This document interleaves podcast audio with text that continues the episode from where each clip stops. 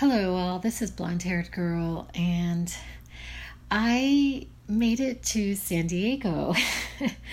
I did. I made it. I um I am in my Airbnb, and it's been interesting here.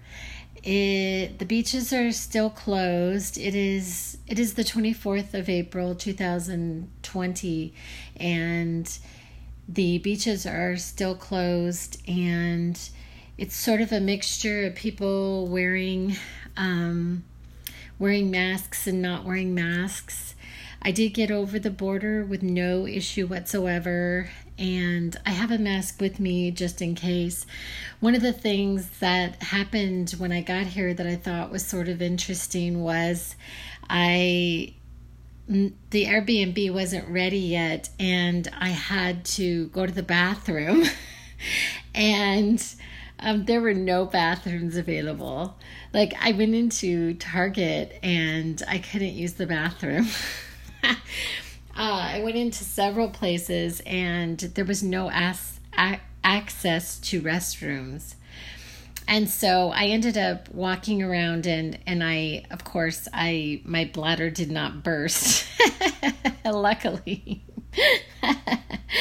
um, but it was it was a really interesting experience for me to like not be able to pee.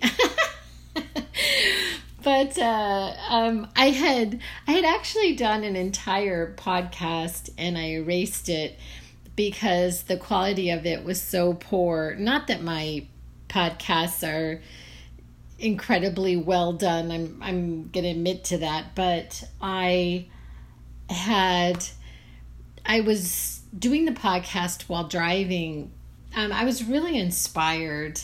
I I have been back at this thought about food again. I I've been really really thinking about it a lot, especially during this pandemic. Uh, it's been something that has actually sort of permeated through through my life. I as a vegetarian. I've been a vegetarian off and on uh, nearly my whole life, and I and people often made fun of me, you know, because they would ask me why I'm a vegetarian, and I would tell them because I love animals, and and um, people often thought that was a really really like I guess a strange thing. Um, but I've never been one that just because I was told something, I believed it to be true. I tend to be kind of um, like I don't just just believe something just because it's told to me. And so uh, I've been a bit of an odd duck regarding food for a very long time. And about about 15 years ago, actually it was it was um I was visiting Maine. Um, I was I was at actually a farmhouse in Maine, like a 200 year old farmhouse in Maine. Um, and I had read Michael Pollan's book, The Omnivore's Dilemma. It was one of my favorite books that I had ever read, and I thought it was super interesting to be reading it at, at this farm. It wasn't a working farm, but there were working farms that were around us at the time and it, it was around thanksgiving i remember because the the man who owned the farm had collected a few turkeys and had suggested you know um, not me but somebody in the group that i was with um, would be able to actually shoot one of the turkeys and and we could like mail it home and eat it which I thought was like a super interesting idea. I mean, I, it was like better to me than, you know, the slaughter of turkeys around Thanksgiving. The stuff that we've come up with, I just think is so interesting. It could be that back when, you know, there were just too many turkeys, and so they decided to make turkeys slaughtered this time of year around Thanksgiving every year for for the good of the whole I don't know, like where do these traditions get started that you have to have a turkey for Thanksgiving and um but anyway, so so the reason part of the reason why I was so inspired to do the podcast as I was driving was because I was um I was driving by through these farms. Like there was this one farm that I drove by that had all of these cows that were just roaming through the pastures and these cows were so incredibly happy. Like you could tell. Like there was this one there were these two cows that i saw today and one of them was like rubbing his whoever was face. They were rubbing faces and it was so sweet. And there were a couple of actual babies. There were like two like really really small babies and then i actually saw some baby horses on top of it like these tiny little horses. And I got to thinking about the difference between that and and the production of animals for meat and and how radically different the lives of these cows are. So something else that I've been thinking about, I I had seen this this YouTube um, from Joaquin Phoenix. He had done this YouTube, um, and he's a vegan, and he and his family, I'm thinking not just like his wife, I'm thinking like family that he grew up with, um, grew up in. Um, they were vegans, and he was um taught he he had done this documentary and i had this like i'm really really glad that i didn't see the whole of whatever it was that he was was doing because what I did see was incredibly upsetting to me and that was a little baby cow running after his mother. They were taking his mother away or her mother. I don't know if it was a female or male baby cow, but it was running after a truck that was taking his or her mother and it was very upsetting to me personally. Um, but one of the things that Joaquin Phoenix had talked about in this in this documentary was us taking cow milk from like baby cows. And I really got to thinking about that. I got to thinking about milk. I know the topics I think about. Oh my gosh. Anyway, so I, you know, it, and I had been told this before this idea about milk. Like people had said, you know, that that there's no other species that drinks the milk of another species. And I got to thinking about that, and, and I'm not entirely sure that that's true. I I'm not sure that that's true. I I'm you know um but I got to thinking about my experience and as a mother I I was not able to nurse my my two older children. I just couldn't do it. Um long story, won't even get into it, but my my youngest child I I nursed. I was very very lucky to be able to nurse him, and he he was um, a really really really social little person. he was he was uh, he was extremely happy and just like the neatest little little person, and he just and I nursed him for about a year in of his life. And he actually slept with me. He um and and you know and that's a whole other um topic. Having been in early childhood and i i am neither condoning nor discouraging co-sleeping um but there there's been all of these um, campaigns against co-sleeping because of children who have passed away from being smothered or you know other reasons. Uh, and not even getting into that, but something that had struck me really strangely about us is that we do put our children at a very, very like in infancy into another room, into another bed to sleep, like away from us and and and I'm and I'm I'm going to say that I I don't know this verbatim, but it just seems like a lot of species don't do that. Like they don't they don't set their babies into a whole different space to sleep.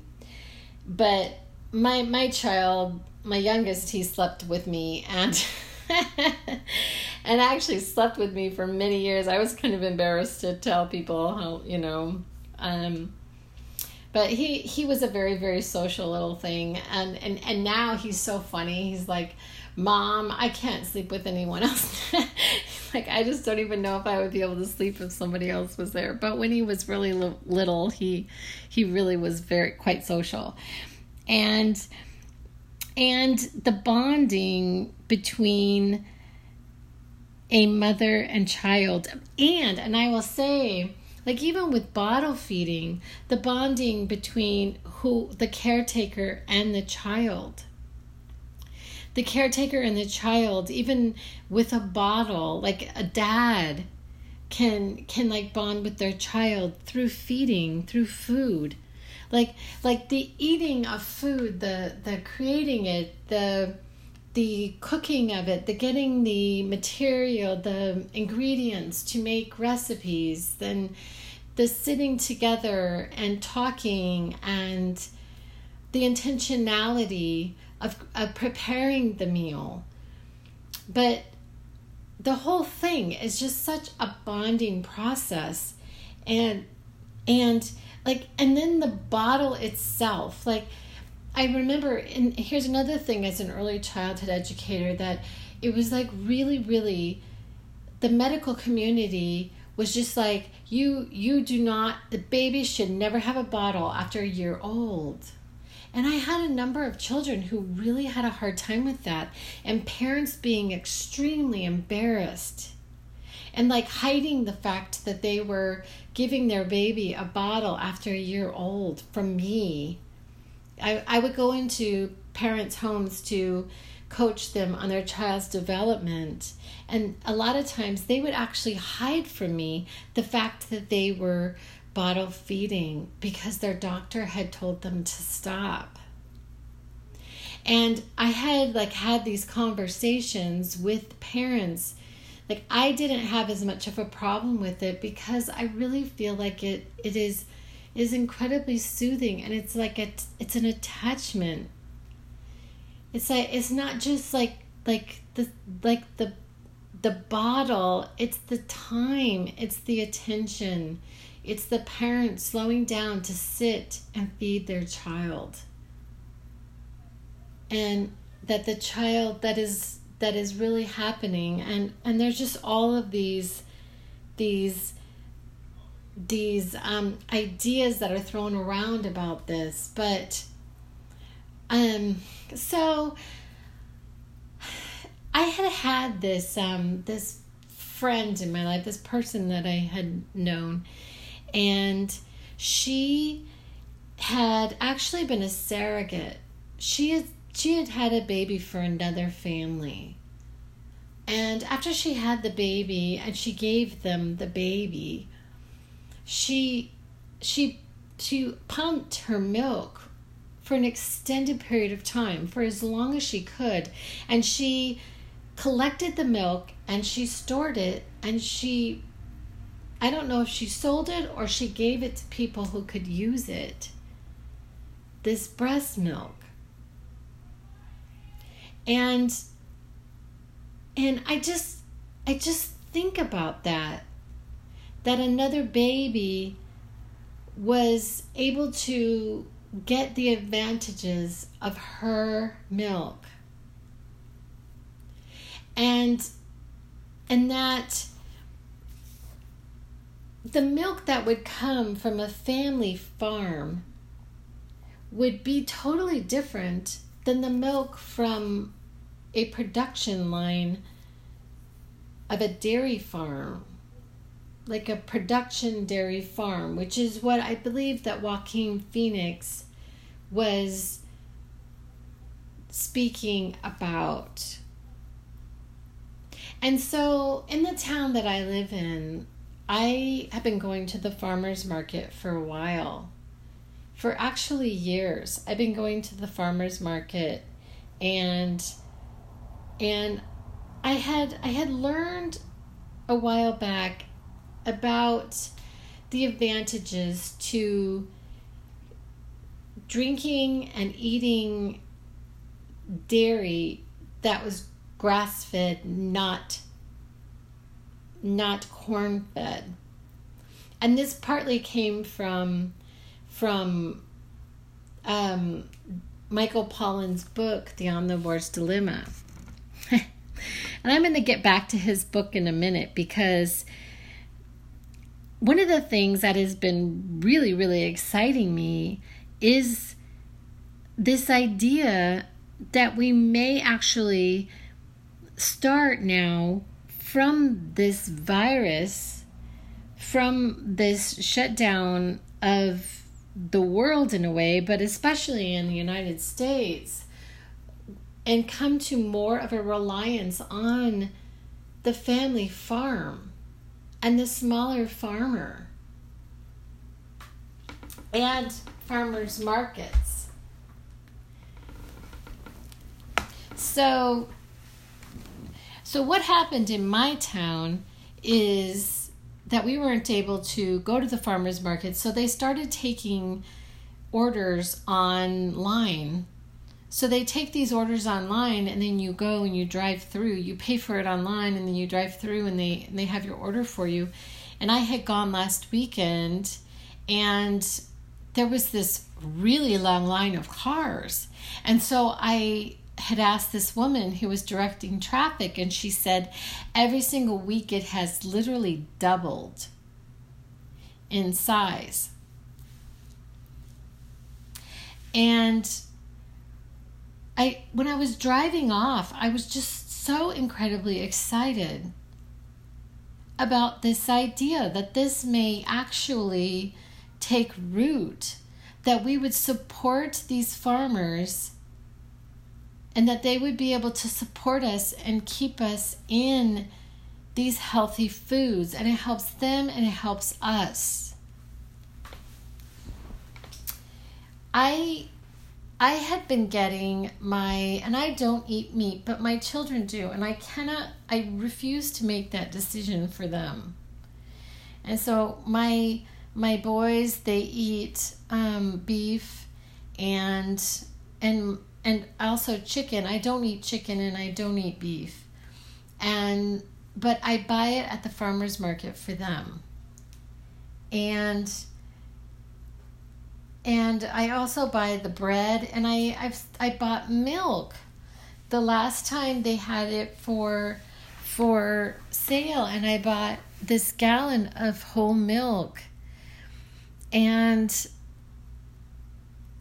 and I just got to thinking about the nutrients in milk. Like, you know, so over the last few couple weeks, another thing that has happened is is that in our town they are providing these school lunches for children under 18 to come and get a nutritious breakfast and lunch. So it has enough food for breakfast and lunch. And so I have a child under 18, so I've been going and I've been getting this this meal and also for neighbors. And every single time it has milk in it. And I remember I remember when my children were little and their pediatrician telling me that I had to go straight from from like formula or nursing to milk. And I was always just really kind of against that. Like I I, I, I, don't know why. I just was such an odd duck. I mean, I just was like, I didn't believe that. Um, but I there there is so much nutrition in milk. And and so I so and and then also eggs. I I used to work in Phoenix and in in this area that was really really southwest Phoenix. It was like way out there. And I would drive by, and there was this smell that I had never experienced before in my life. Honestly, I had never experienced anything so putrid. I mean, just putrid. And I found out that it was a um, it was a chicken like an egg hatching scenario. and it was horrible. And I never bought those eggs again. I would never buy those eggs again. So I I railed against that and I ended up going to farm fresh eggs, finding farm fresh eggs, whether it be at the farmers market or there's a place in the town I live in that I'm able to get farm fresh eggs. And in fact, sometimes the feathers are still on the eggs when I buy them. And these are like really, really happy hens. And and and so it's been something that has been very very important to me and people try have made fun of me over over the years about this but it just seems true to me that an animal that has been taken care of and that is happy would have hap- happier nutrients coming out of it, including the milk from cows. I was thinking about about India. I was thinking about how in India the cow is revered. They don't eat cow. And they revere cows, but I also noticed that there's a lot of dairy in Indian cuisine a lot of dairy. And so I'm guessing that the milk in in India is probably fairly healthy. so okay, so this is another thing that I've like thought about quite a bit over is the idea of what we eat. And like right now, it's really, really kind of a hot topic because, to my knowledge, and I could be wrong about this, they think that this this virus came from eating bats. Like I don't know if it was like some kind of bat soup or whatever, but in China, they eat bats. And it's sort of a weird thing for me because I absolutely love bats. I live by a by a a golf course and certain times of the year at dusk when I when I walk I see all of these bats and they're just the way that they that they move is so different than a bird that you can tell they're a bat and they they are on this feeding frenzy because they're eating all these mosquitoes. and and so it's so weird to me that anybody would eat a bat it's so weird to me. And then like I've heard also that um that they eat um dogs. I've heard that. I don't know if it's true or not, but I've heard that they there are people who actually protest. They they have some kind of dog eating festival or something and they um people have been rescuing dogs from this event and um but then people from India would think that we're pretty awful for eating cows. I mean, it sort of seems like it's sort of in the eye of the beholder. the animals that we that we hold dear and it just so happens that I absolutely love cows. I don't know why. I just but I think that they have a really sophisticated social structure. They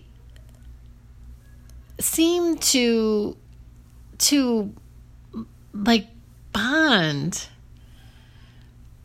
they seem to bond and I don't know, maybe all animals bond. I don't know, culturally we've been like taught that animals are somehow a lesser species or less valuable than we are. And that they're they're not as intelligent and I would say otherwise. I wouldn't agree with that they seem really, really so loving. I I watch a lot of animal rescues. I watch animal rescues about every day. And I've just been seeing more and more of these amazing encounters of humans with these animals like whales and koala bears and kangaroos and us it seems like animals asking us for help.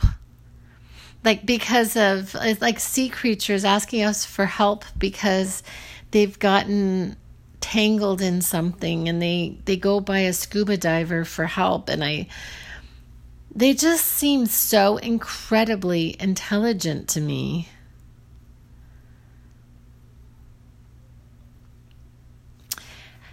And so, one of the things is that I feel like we have this prime opportunity to start to like really, really support local farmers markets and possibly move away from this production farming where animals are treated terribly. They are treated so badly that we can't even talk about it because it's so horrific.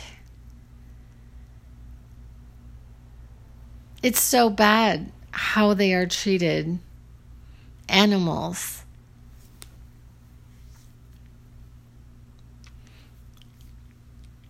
And so so that is what I really, really wanted to share about this idea of milk and how excited that I am that a good, I think that many good things are going to come out of this world event that has changed our lives. And I hope that this will be a change that will be lasting. And it really is a win win. It's a win for the animals, and it's a win for us to have the opportunity to have healthier food.